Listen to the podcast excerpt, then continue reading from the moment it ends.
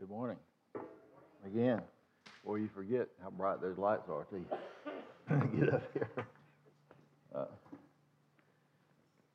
I'm so glad to be here this morning, and I count it always a privilege to stand before you and open the Word of God. I want to echo. I didn't know what Adam was going to say today, but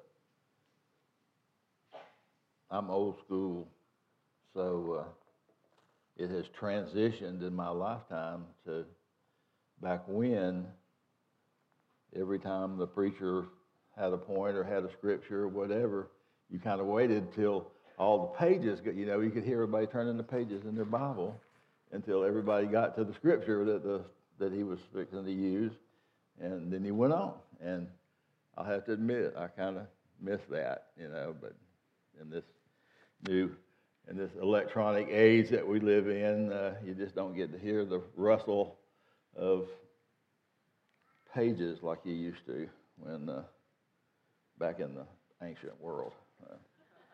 Anyway, okay, we are continuing our study in Thessalonians.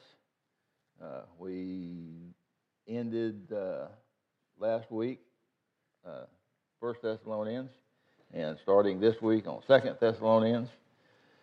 And just as a little background real quick,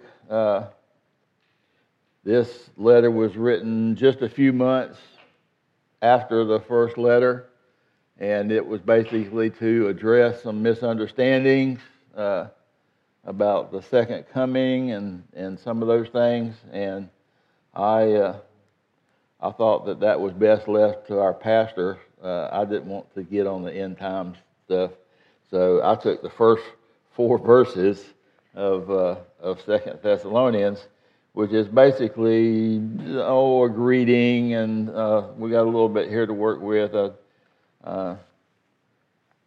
I asked John this morning, I said, well, with just 4 verses, what am I going to talk about? And he said, I bet you'll find something. And I said, yeah, I probably will. I could probably find something to talk about.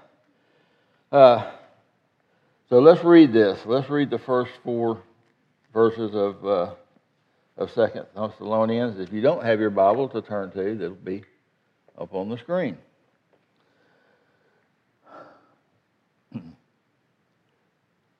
Paul and Silvanus and Timothy, to the church of the Thessalonians, in God our Father and the Lord Jesus Christ. Grace to you and peace from God our Father and the Lord Jesus Christ.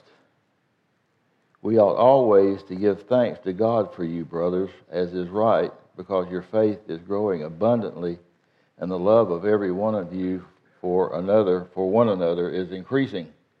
Therefore, we ourselves boast about you in the churches of God for your steadfastness and faith in all your persecutions and in all the afflictions that you are enduring. Let's pray. Father, we just thank you for your word. We thank you, Lord, that it is alive and it's active and that it's sharper than any two-edged sword. And Father, I pray, Lord, that you would just prepare our hearts, Lord, that we might hear, Lord, that we might understand, Lord, that we might do,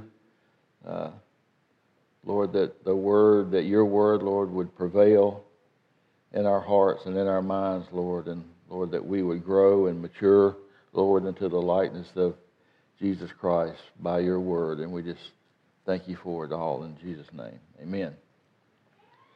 Okay, so the first thing I wanted to look at, when you look at verse 1 in our passage, Paul, Silvanus, and Timothy. You know, I don't know.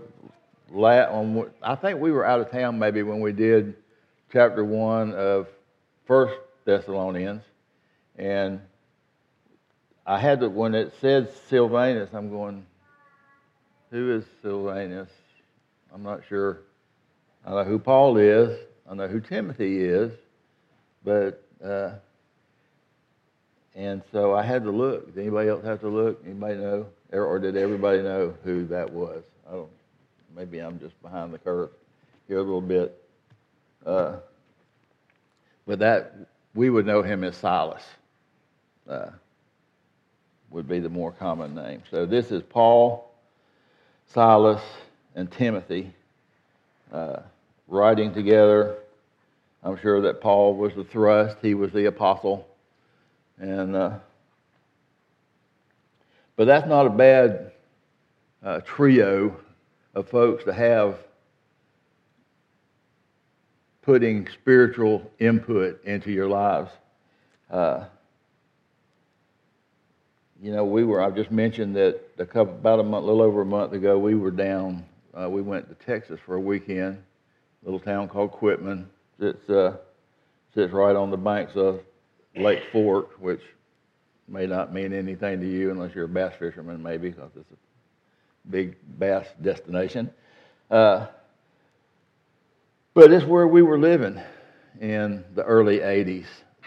And there was a little band of folks that got together and started a church in September of 1983. So when we were there a month or so ago, they were celebrating their 40th anniversary. Been doing ministry there for 40 years. And we were fortunate enough to be in right on the very, I think we were going to Baptist church, which is what we were both raised in.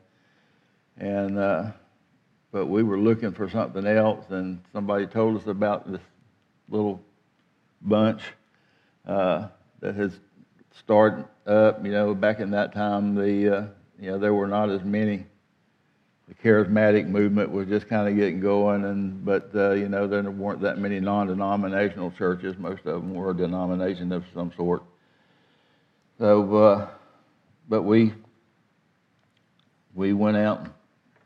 We were there, I think, maybe the second or third time that they met from the very beginning. So we were there from almost the very start. And we got to see some friends that were very dear friends of ours that some of them we hadn't seen in 30 years. You know, you might see them on Facebook or something like that, but had not really seen them in person. But two of the people that were there were the men that started this church. And God put them in a position and put me in that place for them to have the opportunity to have a spiritual input in my life. And, you know, when I think back about these guys, it's just, it's so important to me what they did. I want to tell you just a little bit about them, just so you'll have a little history about me, really, as your elder, as one of the elders here. But the pastor was a guy named Jeff Wickwire. He was saved in juvenile detention. He turned his life around, got a degree, and started this church. He was young. We were all in our early 30s in this time, and he was just a year or so, maybe older than me, if that. And I'd never had a pastor that young. All the pastors had all had gray hair up to that point in my life, I think. So, but Jeff had a big booming radio voice. He taught like I'd never heard anyone taught. He, for his age, his spiritual wisdom and his insight and discernment into the Word was, I was a very young Christian. I'd only been saved a couple of years at that point, and he just made me thirsty for the Word of God. I mean, he made me want to be a better Christian. He made me want to get in the Word and study the Word. And the other guy was his associate, well, he was the pastor of everything. He was, because like I say, this little bunch just got started, and And so the guy that he brought with him to be his,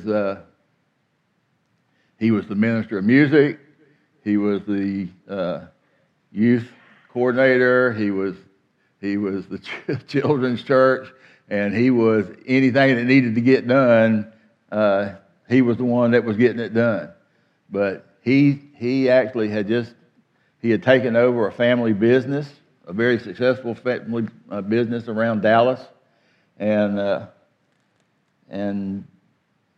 he walked away from it to be associate pastor in a little town about 1,000 at that point. And I think when we were there the other day, I think I saw on the sign, I think it's only 1,500 now, and that was 40 years ago. So this is not a booming metropolis. He walked away. He laid down his life for the gospel of Jesus Christ. And his energy and his, we used to call him Mr. Fun. He was crazy, little red-headed guy. And then there was one other man that had tremendous input in my life. He was not there because he's gone on to be with Jesus, but he was a man that was, a man named Wilfred Byers. And he was old enough to be my dad, but he came to the church not long after us, and he adopted us. And Mr. Byers had no more than a high school education, but he was one of the best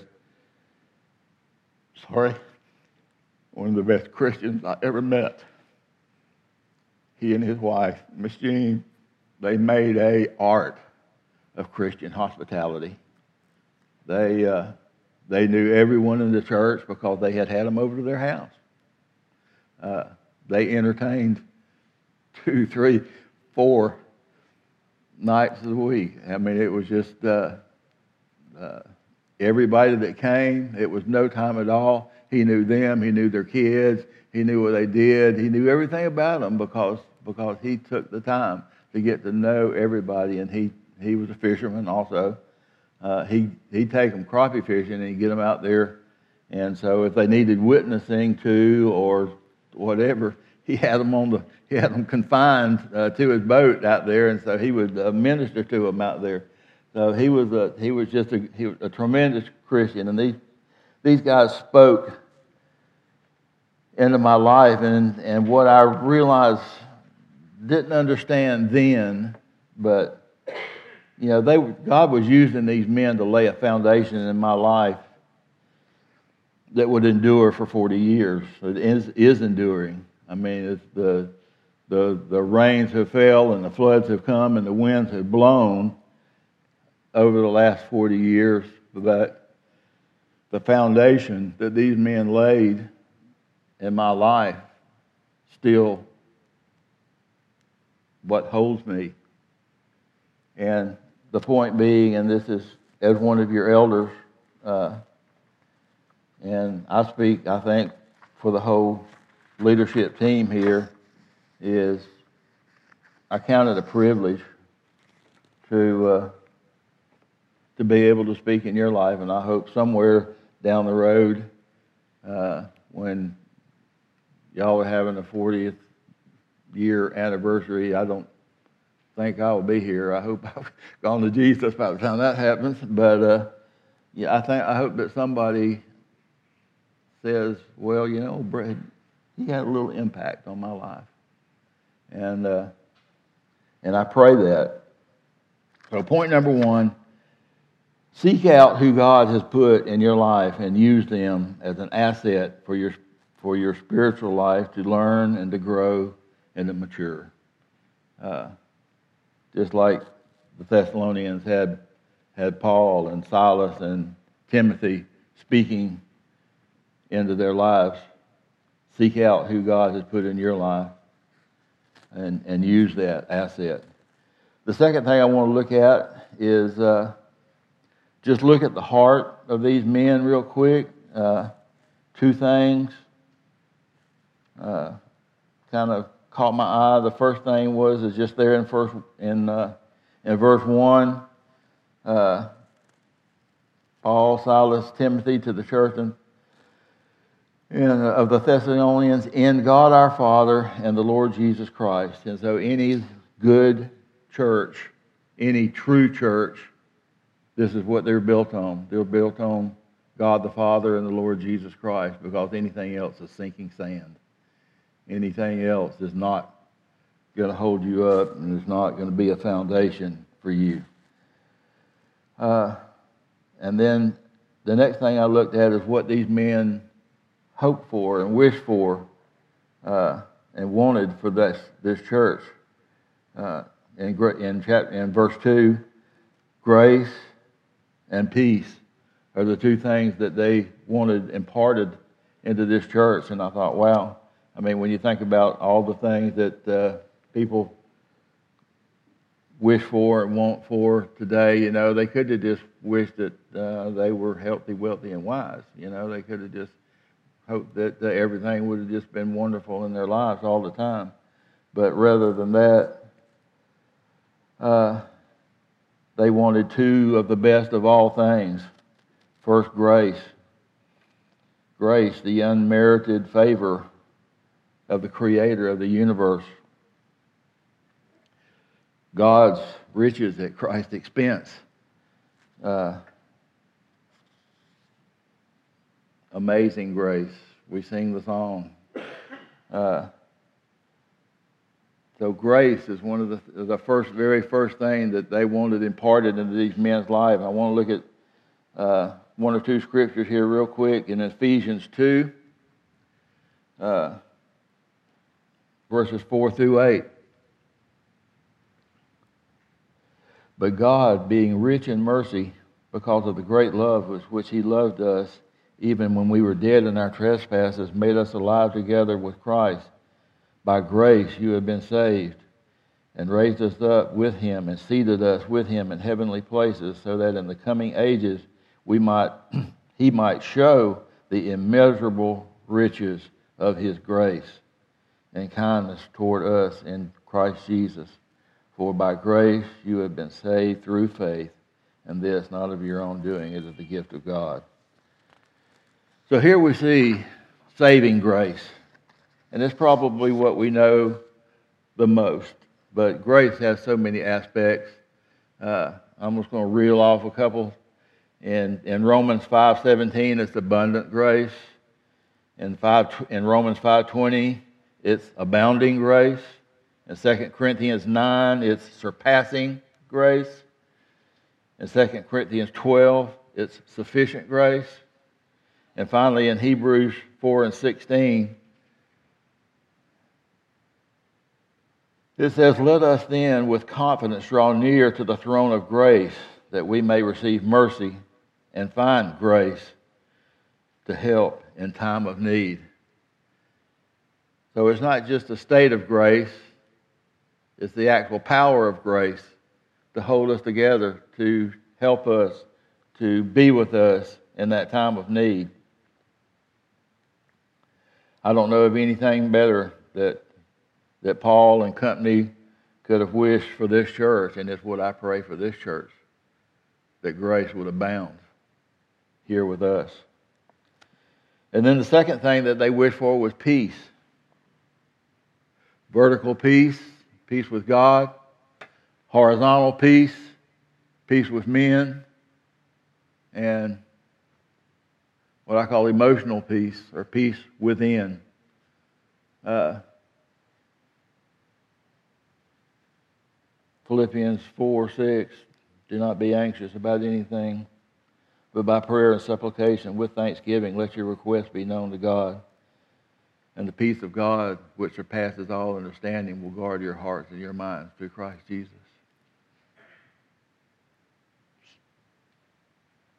Surpassing peace. The peace of God.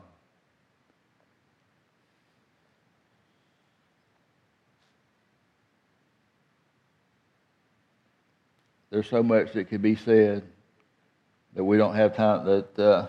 Fortunately, the AB guys, I let them off easy. I'm going to mention some scriptures, and you can follow up on this just a little bit. But when you have time, read Romans 5:1, Colossians 3, and Gospel of John 14.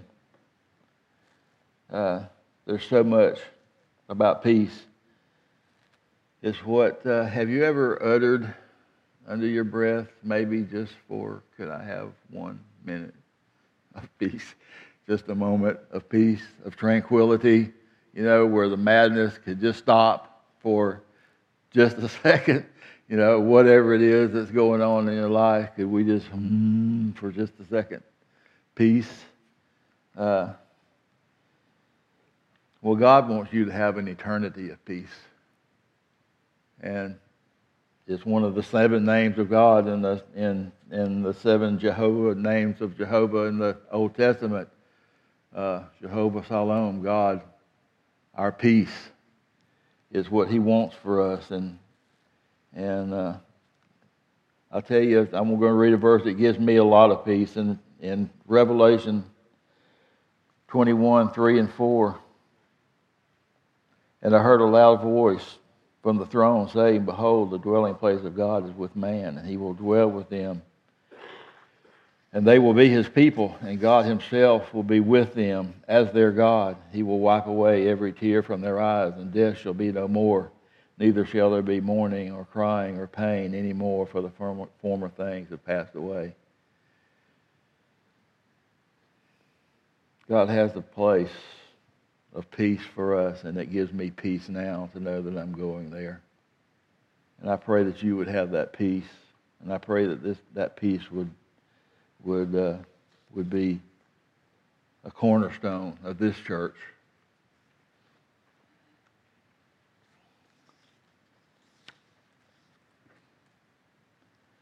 And in my outline, if you look at the next thing, it says, "From whom all blessings flow."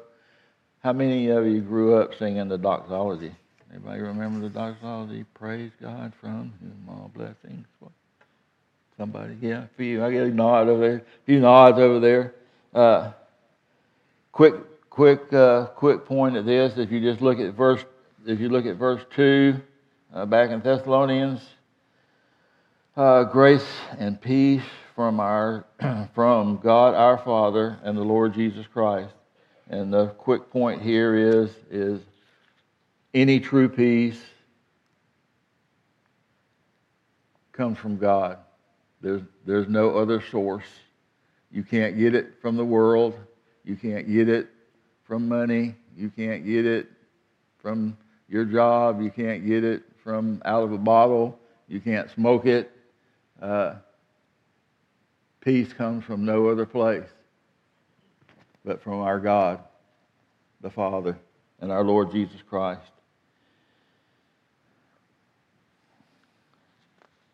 Anything else is a counterfeit or a substitute that the world or that the devil has come up with, and it always has a hook in it. Like peace versus happy. We want peace, but the devil and the world gives us happy. But happy is with circumstances, and circumstances change, as we all know. And you can be very unhappy very quick, but the world always is dangling that happiness out. Oh, if I could only wear these clothes, if I could have this car, if I could live at this address, if I could marry this person, you know, there's always the devil, and it always, when you get there, it never turns out to be what you thought it was going to be. Only God can provide true peace. It is the fountain from which all blessings flow. All right. We're just working our way through the four little verses here. Coming up to verse 3, and I couldn't help but put my little southern spin on this, if you look at my outline there. Hey, you know what we ought to do? Well, he tells us, he says, we ought to always give thanks to God. And I remember, you know, just last week, Pastor Adam touched on this in 1 Thessalonians 5:18. It said, give thanks in all circumstances, as this is the will of God in Jesus Christ for you. And so, being thankful it makes your life more pleasant if you're thankful. It makes you realize that you are blessed. It makes you realize that there's something else besides you, that you are not the whole center of the universe. You know, I don't know, a genuine thank you for a genuine act of kindness always puts a smile on your face. I mean, it just makes for a nice moment. Anytime you get a nice thank you, is for the giver and for the receiver. Whereas the flip side of that coin is unthankfulness is such an ugly trait, really, if you think about it. Did you ever just go way out of your way for somebody to not even get so much as thanks? You know, not necessarily that you did it for a pat on the back, but it just leaves a bad taste in your mouth. You know, you just go, wow. But fortunately, that's why Jesus said that we're going to forgive, just like He forgave us. But Jesus notices, I think, Jesus notices those who are thankful. In Luke chapter 17, there's a story, or an account, I guess, of a miracle of Jesus healing 10 lepers. I'll give you the southern version of the story. Jesus and his guys says they're going down. He says they're walking through right on the border of Galilee and Samaria, and it says they come into a village, and that 10 lepers cry out from afar, which is what lepers had to do. When anyone approached them, they had to start hollering, unclean, unclean, so that you could make a wide berth around them, because you did not want leprosy and there was no cure.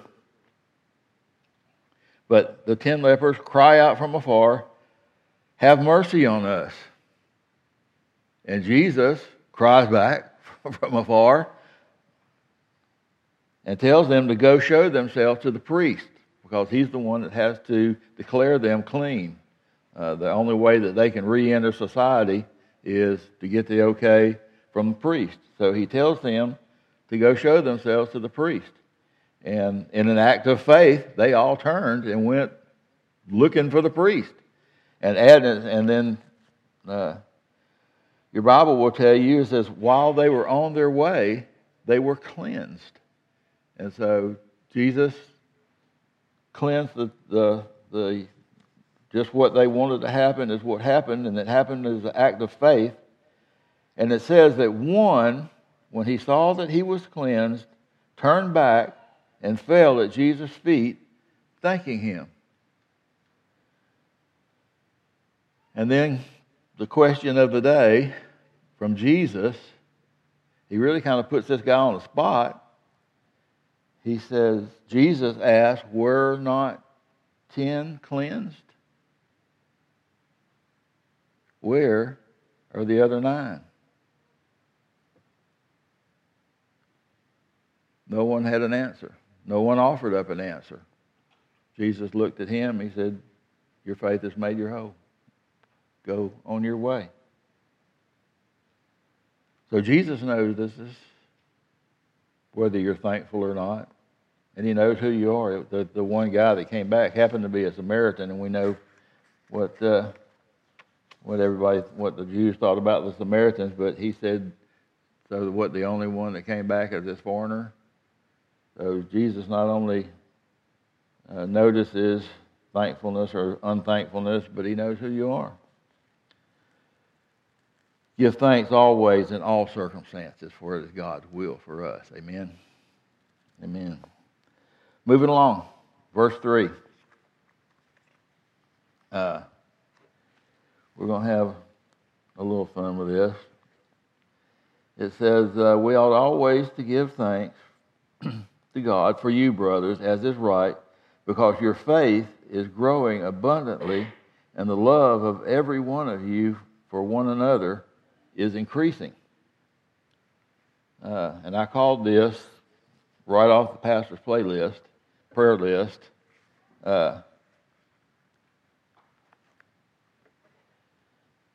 I mean, look at these folks.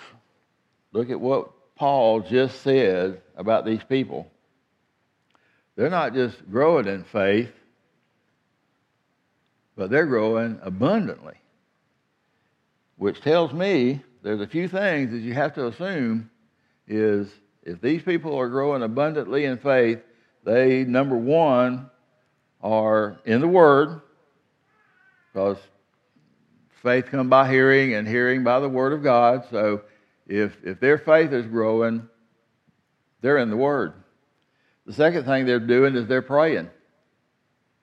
Your faith does not increase in God if you don't know God, and you don't know God unless you talk to God, unless you pray to God. And so they were in the Word. They were in prayer. Church was a priority, and small group was a given.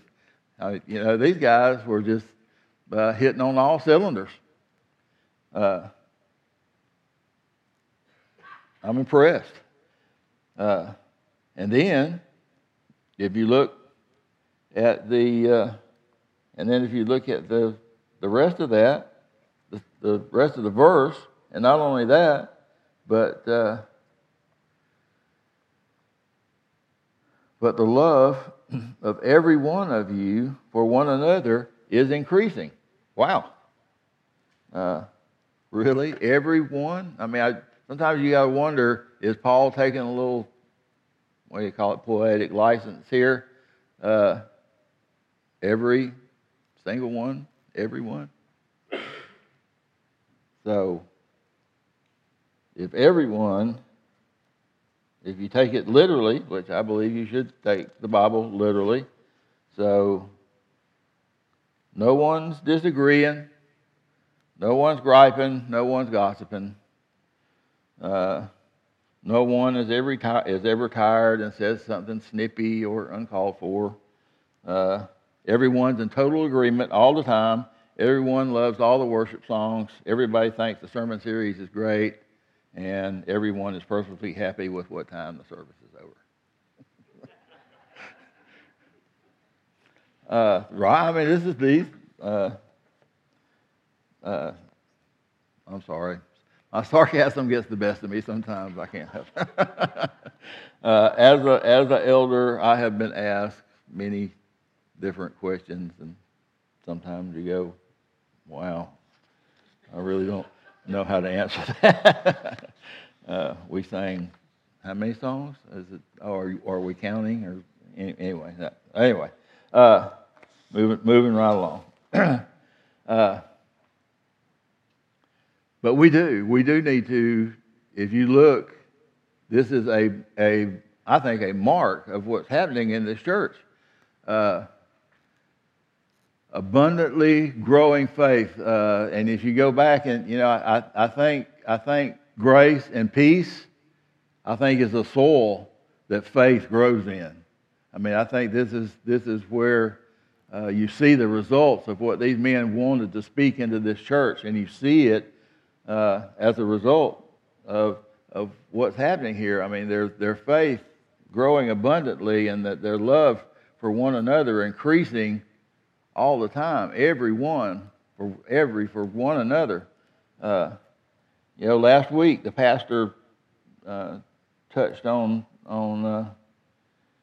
in chapter 5 of 1 Thessalonians, that we should be peacemakers instead of peacekeepers, which I thought was rather insightful. Thank you. But I think the best verse on this we covered when we were in Thessalonians, and I just want to read this. It's a tremendous piece of scripture not in Thessalonians, in Colossians, chapter 3, 12 through 14. Put on then, as God's chosen holy ones, holy and beloved, compassionate hearts, kindness, humility, meekness, and patience, bearing with one another. And if one has a complaint against another, forgive each other, as the Lord has forgiven you, so you must also forgive. And above all, we put on love, which binds everything together in perfect harmony. What a scripture. It convicts me. Am I this kind of church person? Am I constantly clothed with a compassionate, caring, kind attitude, as I should be? Am I always ready to forgive? Always maintain? And we need to get this right as a church for two reasons. Number one is, if you're going to have a 40th anniversary of this church,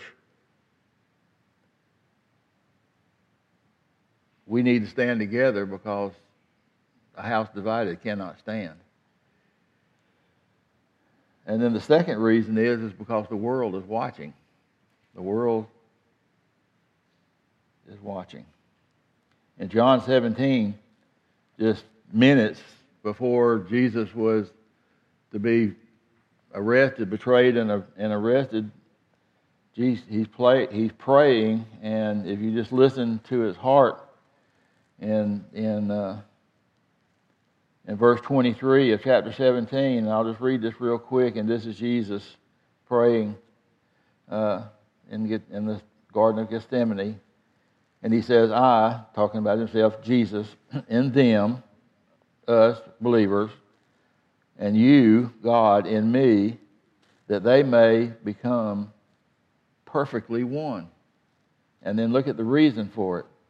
So that the world may know that you sent me and loved me, even, and loved them even as you love me. So you can hear the desire in Jesus for us to be unified, for us to, everybody walking to the beat of the same drum, everybody singular in thought and in deed and in mission and goal, everyone pulling together in the same direction at the same time. I don't know if anybody ever ran around horses or very much, but if you get a team of horses with a wagon behind them, if they're not working, if you get one wanting to go this way and one going that way, and one pulling just as hard as he can, and the other one digging its feet in, the wagon goes nowhere. It's just a circus. And churches can be the same if everybody's not pulling in the same direction. And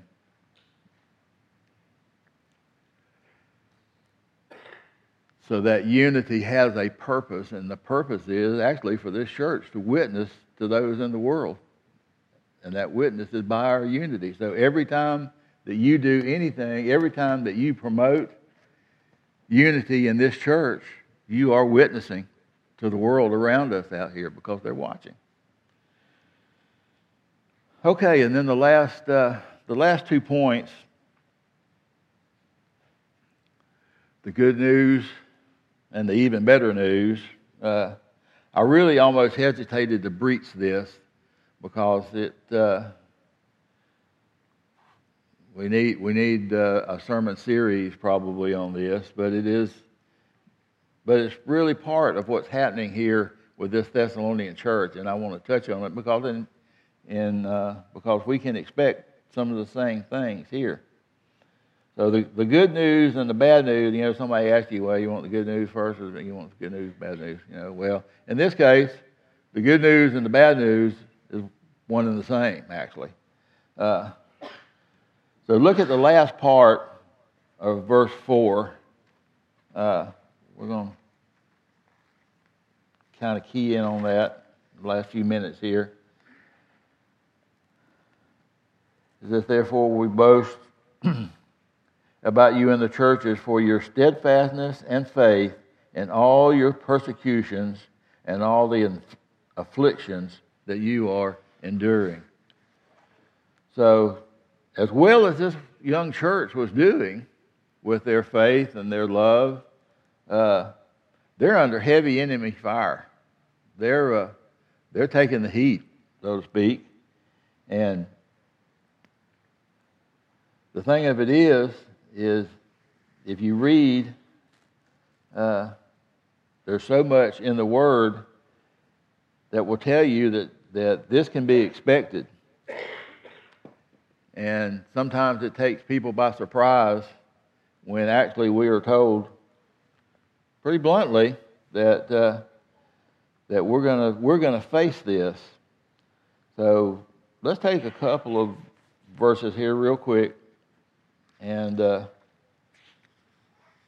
read and just talk about this for just a second. This first verse, I promise you, this is not on Kenneth Copeland's and Joel Osteen's refrigerator door. They do not have this on a magnet on their refrigerator. Philippians 1:29. For it has been granted to you that for the sake of Christ you should not only believe in Him, but also suffer for His sake.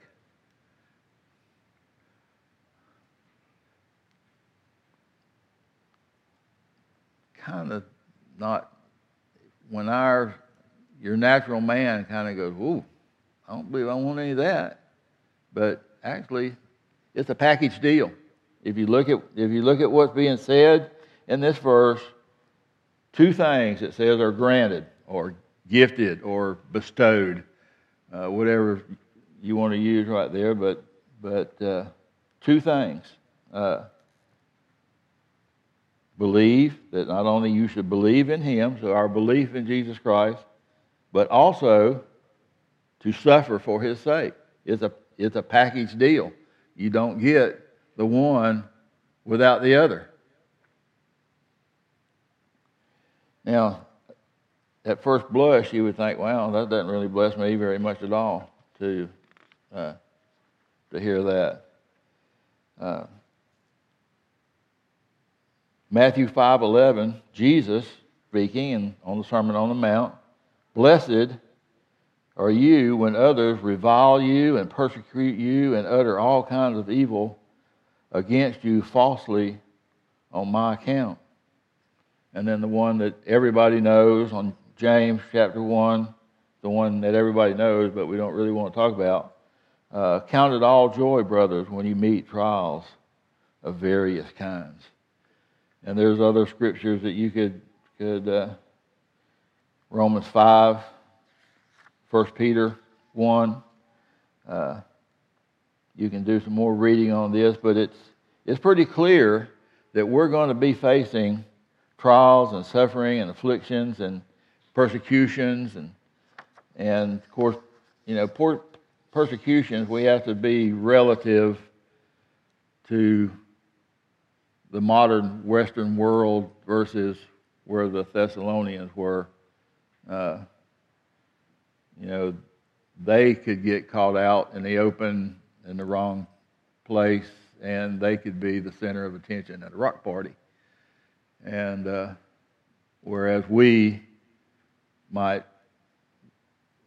not get invited to the party, or they might snicker at us at the water cooler at work, or, you know, for the most part, what you would call persecutions against Christians are not happening in Fort Smith, Arkansas at this point. So persecutions to them and persecutions to us is a little bit different, but still, We live in a fallen world. And our bodies get old and wear out, and they quit working. And the company we work for decides that they need to downsize, or the child that you raised and that you love tells you that they don't want any part of you or your God. And I could go on and on. I mean, there are people in this room right now that are facing these kinds of trials and worse. But this is where the really good news comes in, is that if we patiently endure, there is a reward.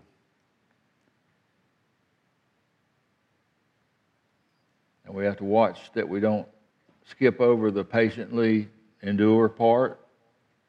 If you whine, cry, bellyache, blame God, quit going to church, don't fellowship anymore, don't pray, don't read the Word, because one of these things might be happening to you, your reward kind of goes by the wayside. But if you do lean on God, lean on Christian brothers and sisters that love you, allow God to work in your life for this. The rest of the story, so to speak, the Paul Harvey kind of thing, and if you go back to Matthew 5, that ends with, rejoice and be glad, for your reward in heaven is great. And if you go back and read the rest of James 1, it said, for you know that the testing of your faith produces steadfastness, and let steadfastness have its full effect, that you may be perfect and complete, lacking nothing. Verses 3 and 4 of James.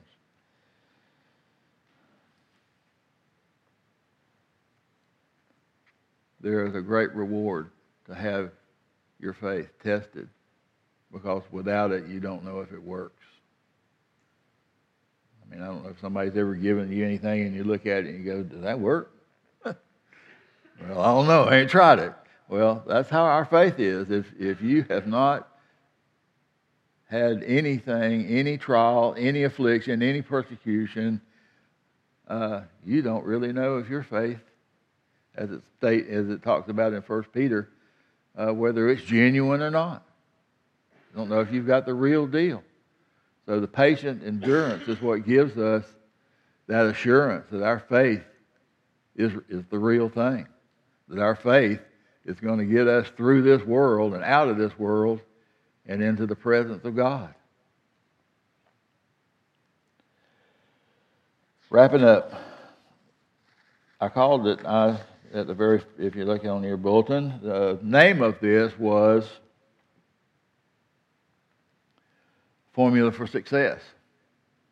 So let's look at the formula for success. Number 1, seek godly spiritual input. Number 2, accept grace and peace into your life. Number 3, know where your blessings come from. Number 4, give thanks in all circumstances. Number 5, grow your faith and increase your love.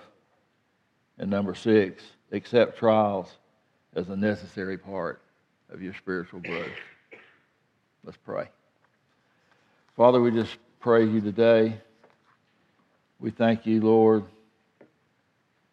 for all that you have done for us, all that you are doing, all that you will do. Lord, we thank you, Lord, that your word is powerful. Lord, I pray, Lord, that it would penetrate our hearts. Lord, I pray, Lord, that we would, Lord, not be surprised, Lord, when trials come our way, but, Lord, rather that we would lean on you, Lord, that we would, Lord, fill ourselves with your word, Lord, that we would fellowship, Lord, with those that love us, Father, Lord, that we might grow, and, Lord, that we might be a witness, Lord, to those who are watching in the world, Lord, who need Jesus Christ in their lives. And I just pray that you would use us in a mighty way. And we thank you for it all in Jesus' precious name. Amen.